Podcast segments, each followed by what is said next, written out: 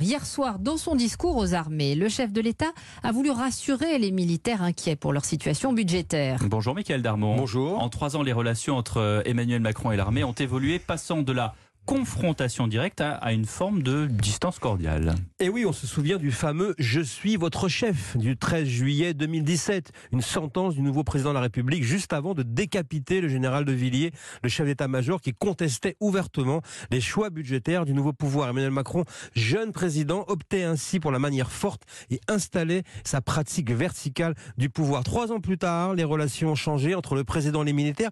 C'est une forme de distanciation polie et républicaine. On passé de je suis votre chef à je respecte votre fief. On va dire hein, les choses comme elles sont. Hein. Euh, contrairement à ses prédécesseurs, eh bien, les affaires militaires ne passionnent pas outre mesure quand même Emmanuel Macron. D'où l'importance des mots rassurants euh, hier donc du président, car l'état-major craint que des projets d'adaptation soient torpillés par la crise sanitaire, qu'il s'agisse du nouveau euh, porte-avions ou des nouveaux défis de la nouvelle bataille spatiale promise par le chef de l'État l'année dernière. Quant à l'opération Barkhane au Sahel, on sait qu'elle coûte malheureusement en hommes, mais aussi euh, en matériel. C'est pourquoi les armées, effectivement, sont satisfaites aussi de leur ministre, hein, Florence Parly, qui réussit dans son rôle de bouclier budgétaire face aux assauts de Bercy, toujours en recherche de crédit à rogner. Donc le signe de cette relation normalisée. Les militaires ont accepté la décision du chef des armées de sacrifier sur l'hôtel sanitaire leur défilé devant les Français. Un sacrifice important parce qu'en fait, ils se préparent toute l'année pour honorer ce lien entre la nation